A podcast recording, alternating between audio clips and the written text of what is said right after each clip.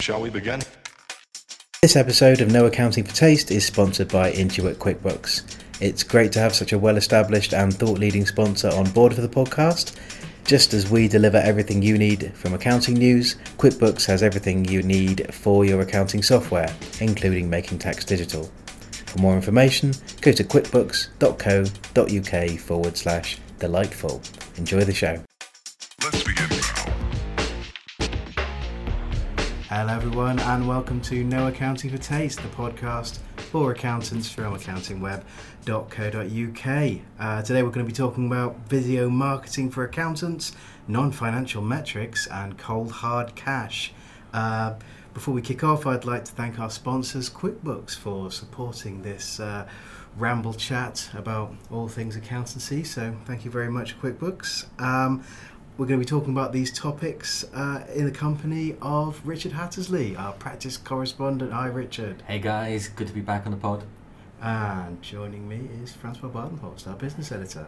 coming to you with a blocked left ear. So if it sounds like uh, I'm either shouting or talk- talking too quietly, that's the reason. I'm not going insane. I I've swear. always, uh, always seen you as a mono man. So, uh, yeah, there we go. Um, this is, of course, is No Accounting for Taste, episode 15. We're entering our troubled teenage years.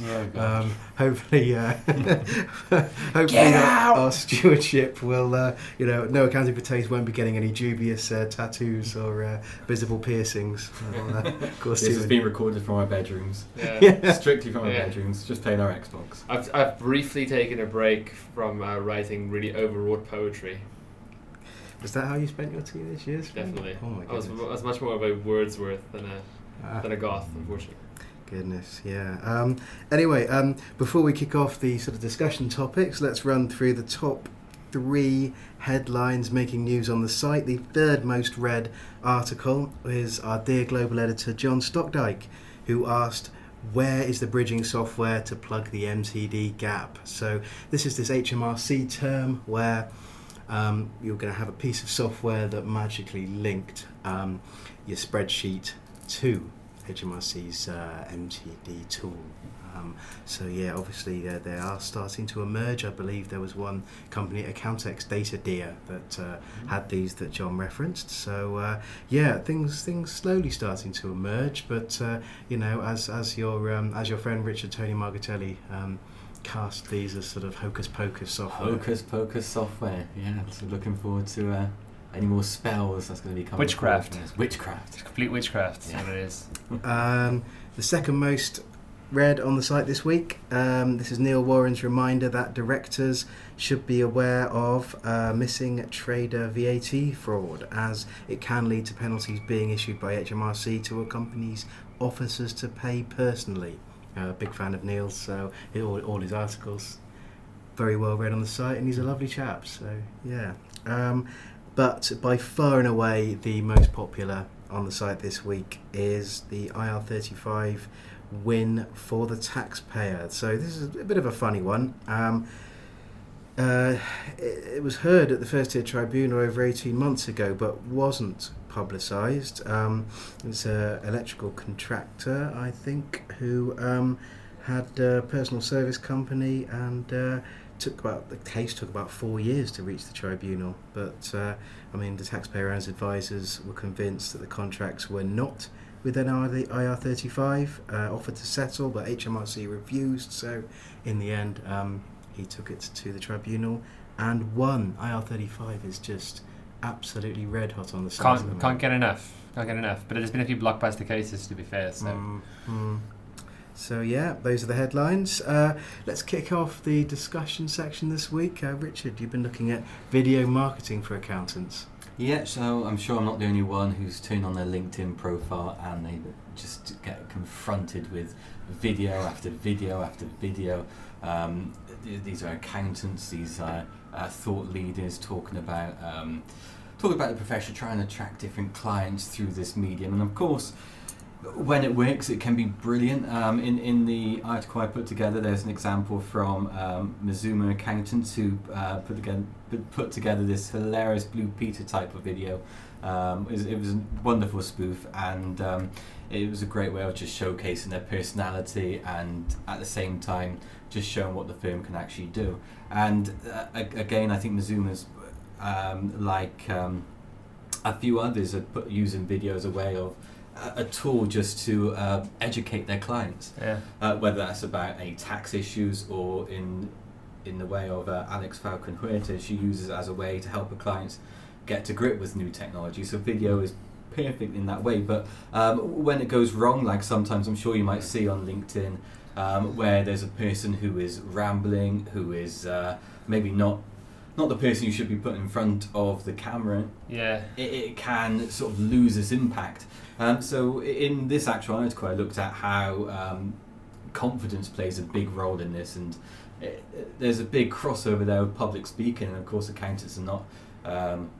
Um, of course, they, they have to do their fair share of public speaking, so there's that big crossover, and some succeed, some thrive, Yeah. uh, while some um, it's crumble. it's a point that you raised in the article really well, uh, Rich. About like the whole the whole idea of like video is a is a means to an end rather than it just being like the actual th- the actual uh, beneficial concept in itself.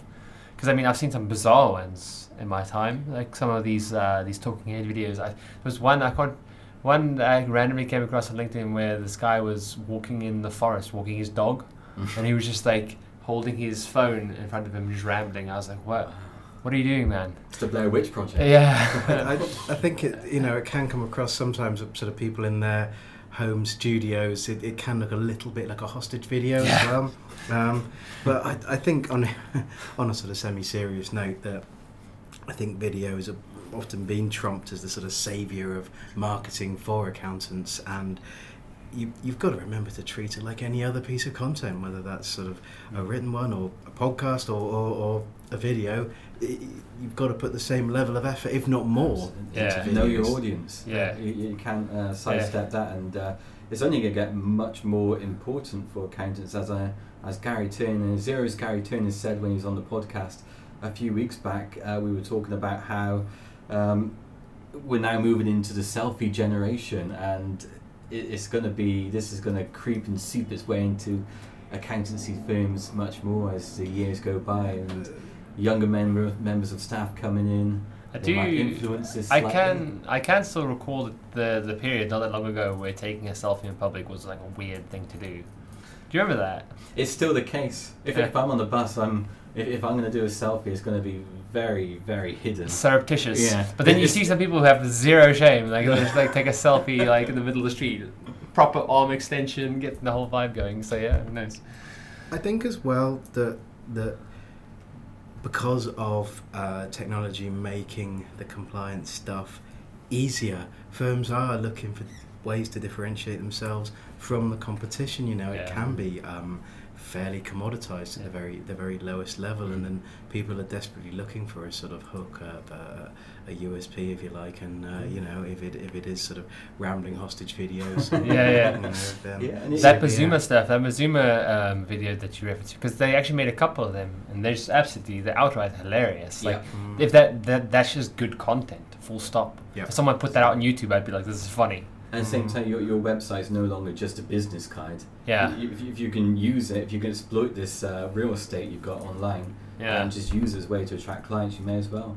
And use all certain- different mediums. Yeah, and um, Alex Coombs, who came on the Receipt Bank webcast with us uh, a few a few months back, um, he talked about how Ad Valorem, his his firm, had uh, got these sort of user videos, as it were, to sort of talk them through how to use the various Yeah. bits of software that, that they had. Sort of very very simple, um, Yeah. you know, expense capture stuff, but you That's, know, still uh, it's it's, yeah. it's much better to show people rather than tell people, as it Mm. were. So. That's a really Yeah. important point because I think we should be careful to say here, like as much as like we're heaping praise on Mazuma, you don't necessarily have to be goofy and funny. Like it could just be something really useful Yeah. like that. Yeah. Like it definitely doesn't have to be the case that you have to be like turn into a stand-up comedian suddenly.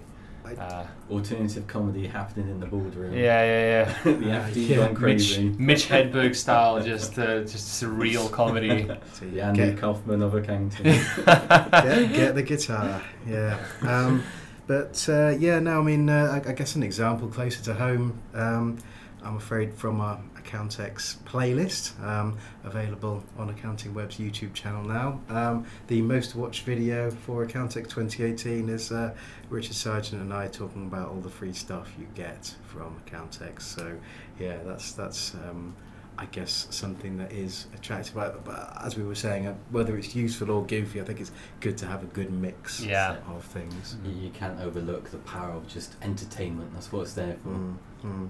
No, absolutely. So, uh, speaking of entertainment, Fran, non-financial metrics. There's nothing more entertaining than that. Sure. Yeah, no, definitely. Uh, well, t- it's a, it was it was actually a really interesting chat because like um, so I've I've been covering metrics and KPIs now for like a little bit on Accounting Web through my uh, through my little recurring series, my key, key KPI, which is progressively getting harder to say. Apparently, my key KPI. Um, uh, so I spoke to Anup Singh, who um, who uh, he is the CFO of Anaplan, which is like the UK's latest unicorn company. They, they started in Yorkshire, but they subsequently moved to the the Bay Area, the states, like Silicon Valley. Um, so a, a unicorn, as in a, a company with a billion dollar. uh, no, actually, they make unicorns. No, so, yeah, yeah, so like yeah, the the uh, the I actual love this multicolored. the uh, so yeah so yeah uh, true uh, so the actual definition of a unicorn company I think in the American sense is so if you have a valuation over a billion dollars Hmm. so Deliveroo is an example of a unicorn company um, I, my mind's drawing a blank but there's tons of other examples too um, uh, Uber Uber is the classic sort of one most recently Netflix as well um, so Anup he's actually British but he's been in the Bay Area for like 20 years over 20 years he pretty much got there uh, right after Netscape. Netscape Navigator, which is one of the first browsers, like did their IPO, and they, that kind of kicked off the very idea of Silicon Valley. Um, so he's been there for ages, and he's seen it, seen how it's changed and stuff like that. And he he was talking about non-financial metrics. So, so for example, Anaplan, which is a cloud cloud uh, c- uh, cloud software business with a recurring revenue model, a big uh, metric for them is uh, is churn, customer churn, right? Uh, now the thing is with financial metrics is that you got you you you can there's all kinds of weird and wacky um, financial uh, non non GAAP financial uh, reporting methods like community adjusted EBITDA and all these strange things uh, that take all kinds of expenses out of the bottom line and turn uh, like a crazy loss into like a, a positive EBITDA. Um, now, but the, the, the good thing about those uh, metrics is that uh, you can you can at least see the the GAAP equivalent, right? So it's shown next to each other. But with non-financial metrics, it's not the case. So with churn, for instance, there's different ways to do it. Now uh, there is some companies uh, calculate churn when they've lost a customer. So uh, I used to have a customer and that customer ended the agreement, but other companies say you may also have shrinkage um, uh, in in your account. So if you had a customer that had a, hundred licenses, uh, and at the time of renewal they only uh, renewed for 80 that means you have shrinkage so uh, Anup at Anaplan incorporates that but other companies don't so it's the it's like the sort of like unregulated frontier of uh, of, of, of, accounts I think it's extremely difficult because I guess every company uh, has its own way of doing this. Uh, I, I think just as uh, just as the sort of march of technology constantly keeps legislation on the Mm. hop, also it keeps the way that companies measure um, uh, their own performance. Yeah. It's it makes life extremely difficult for those Yeah. investors or, or, or, Yeah. those uh, analysts looking to uh, see how they are doing compared to each other. Yeah, yeah. Um, because yeah, so it's a, that that's one of the concerns is it makes companies very hard to compare, and and the the, the reason why these sort of non-financial metrics have become so popular is that because uh, many of these businesses sort of operate at a loss, especially initially, and they, they they kind of operate in this model of like yeah, but through uh, constant like through very healthy customer acquisition and revenue growth, we're eventually going to become um, uh, profitable. I guess you, when you mentioned Netflix earlier, I mean they very very much uh, their their most important metric by far are the number of subscribers they're Mm. picking Yeah, up. hundred percent. So that Yeah. that's like a that's like a very very classic example of how uh, of a non-financial metric, which is absolutely the like the crucial one. Um, another one would be Tesla, for instance. People um, because Tesla is just losing a boatload of money, but it's still a little. It's, it's struggling now, but I mean there was a period where it was the darling of investors and and, and, and the markets, and people focused very much on their output. So how many how many Model S's or whatever they were putting out every quarter Yeah. the capacity, not not the books and necessarily. they, they, they've been really struggling to uh, get these things out. Yeah. With um, I believe E- Elon Musk was uh, uh, blaming automation for that. Yeah, God. I, I feel like Elon Musk was blaming everything for every everyone on uh, everyone that, that, that would listen, the media, everyone. Is, is, uh, was a was a When it's slightly- going to space, someone has to blame. Yeah, yeah, yeah. It's very much a Trump-esque rant. I, I, I think he's going to try and expedite his Mars expedition soon. Mm. Mm. Um, but but yeah. So interestingly, Tesla really started struggling um, once uh, that manufacturing figure started flagging. Once that stopped expanding, people started going like, "Oh, oh goodness, what's happening?" It was Mhm. never really a question of like losing money because they've been losing money for for years. Um, it was just when they they've been having struggles with building that mega factory. Mm. Um, their capacity isn't increasing in terms of the output. So that, that that's when people really started going. So like it's it's it's a really strong um, example of how important these non-financial metrics are. Yeah, yeah. Um, I mean, I guess as as well, you're able to view the, the GAAP figures against the non the non GAAP ones. So it's Yeah. not as if there's there's no way of comparing them. So Yeah. The um, so what what Anup suggested was uh, basically sort of like a like a GAAP equivalent, right? Uh, which would be pretty hard to do because different industries and that kind of stuff. But he said maybe an instance of okay, so you can say look at an industry and say like oh these are the top twenty non-financial metrics and here's the best way to do them. Or for instance, you can get the big four accounting firms to kind of create a handbook of some very common ones and also have them sort of incorporated in, in, in the audit procedure because at the moment they they don't give any opinion on um, on non-financial metrics. So companies can kind of just make them up, basically. Um, and it was interesting because uh, so uh, Anaplan is like I said, is, is a company with over a billion dollars valuation. But the way that these metrics are often formulated is a case of uh, Anup goes to some of his peers, asks them how they do it, um, and then he simply just picks the one that he likes or use, uses the one that he actually has has the data for. Um, so, like I say, it's it's it's it's a bit of a bit of a like a wild world in terms of how it, how these how these things are done. the wild and wacky world of metrics. Metrics. there we are. So uh, from metrics to cold hard cash. Um, so this is uh, this is an any answers thread that I kicked off um, a little while ago and uh, has had quite a few responses from members. Kicked off quite a lively debate. Um, so I came across a piece of research from Prison Practitioners G4S. Um, that, that found that cash is still by far the most widely used form of payment in all regions of the world, and cash in circulation is actually growing. So, yeah, I mean, I, I guess people have been predicting the downfall of cash for, um, well, I mean, you know, since the uh, since the check. I mean, Mhm. you know, since since since cards. I, I yeah, don't but know. wouldn't uh, wouldn't the main form of currency in uh, G4S buildings be cigarettes?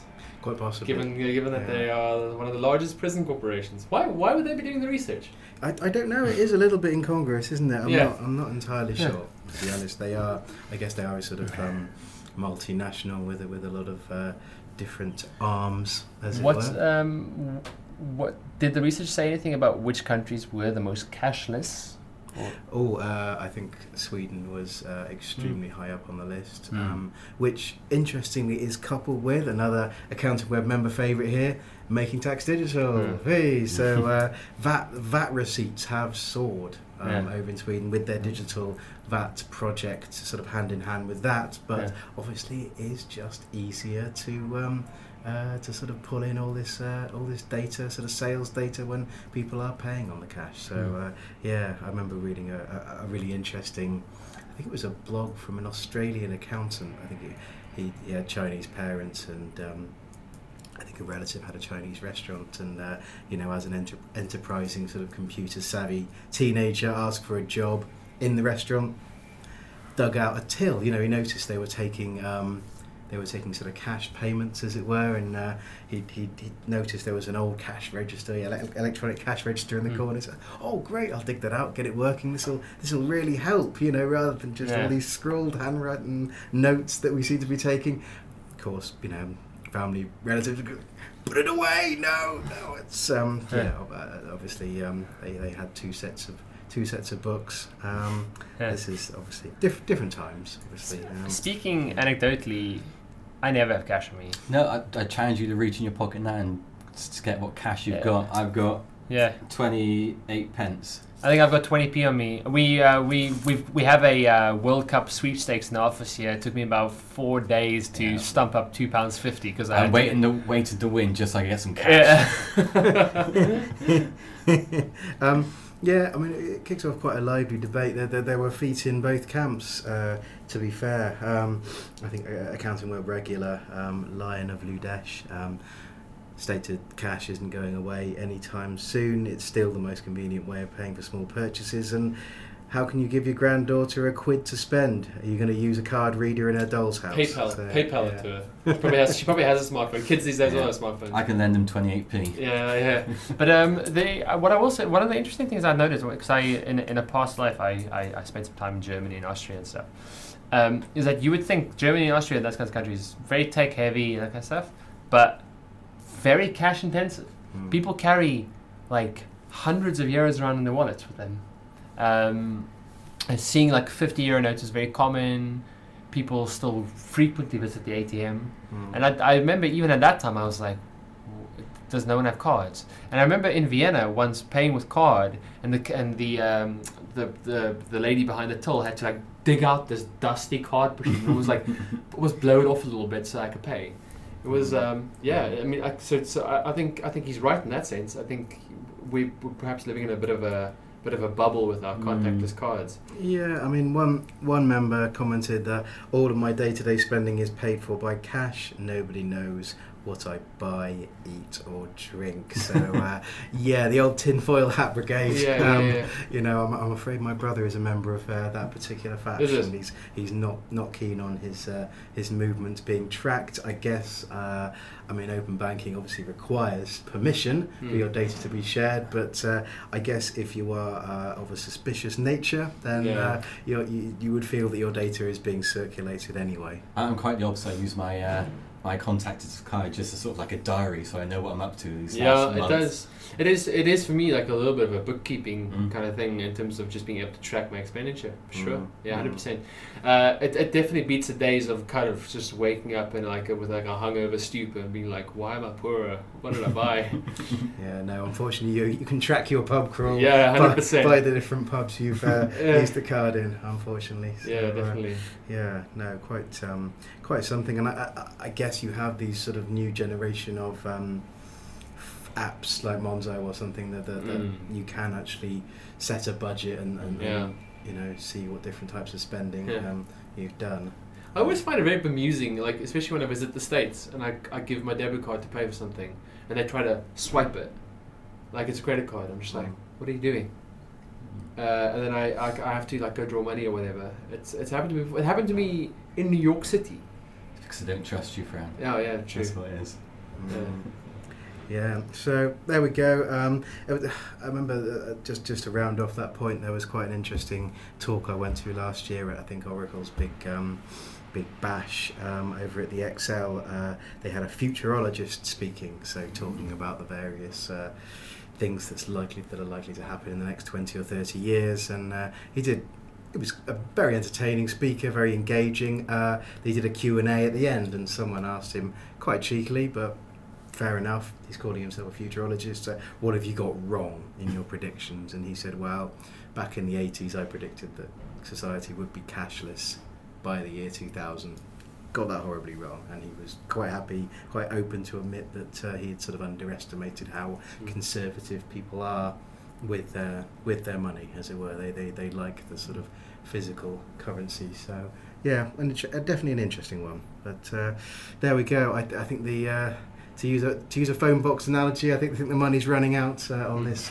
particular podcast. Uh, kids ask your parents about phone boxes. Um, Now, uh, now it's just a thing that, that, that, that the kids graffiti on. It's the, it's, it's the clear little house that you graffiti on. That's what it is. Yeah. Um, before we go, something to plug. Um, we talked a little bit about uh, differentiating your firm. Um, we've got a webcast on Thursday, the 21st of June. Um, well, uh, where we're going to be talking.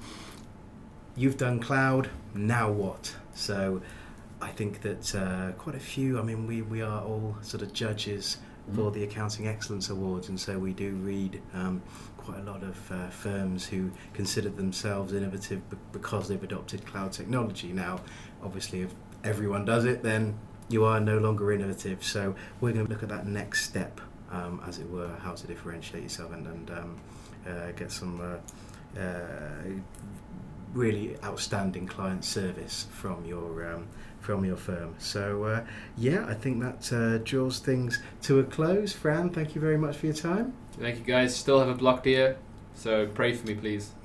And uh, Richard, Thanks for inviting me, and I've got clear ears, both of them. Very smug. and uh, yeah, thank you very much to producer Abby. And uh, until next time, uh, all the stories uh, will be on the show notes for this uh, particular site and for everything else in the world of accountancy. We're accountingweb.co.uk. Bye for now. Thank you to Intuit QuickBooks for sponsoring this podcast. For more information, go to quickbooks.co.uk forward slash delightful.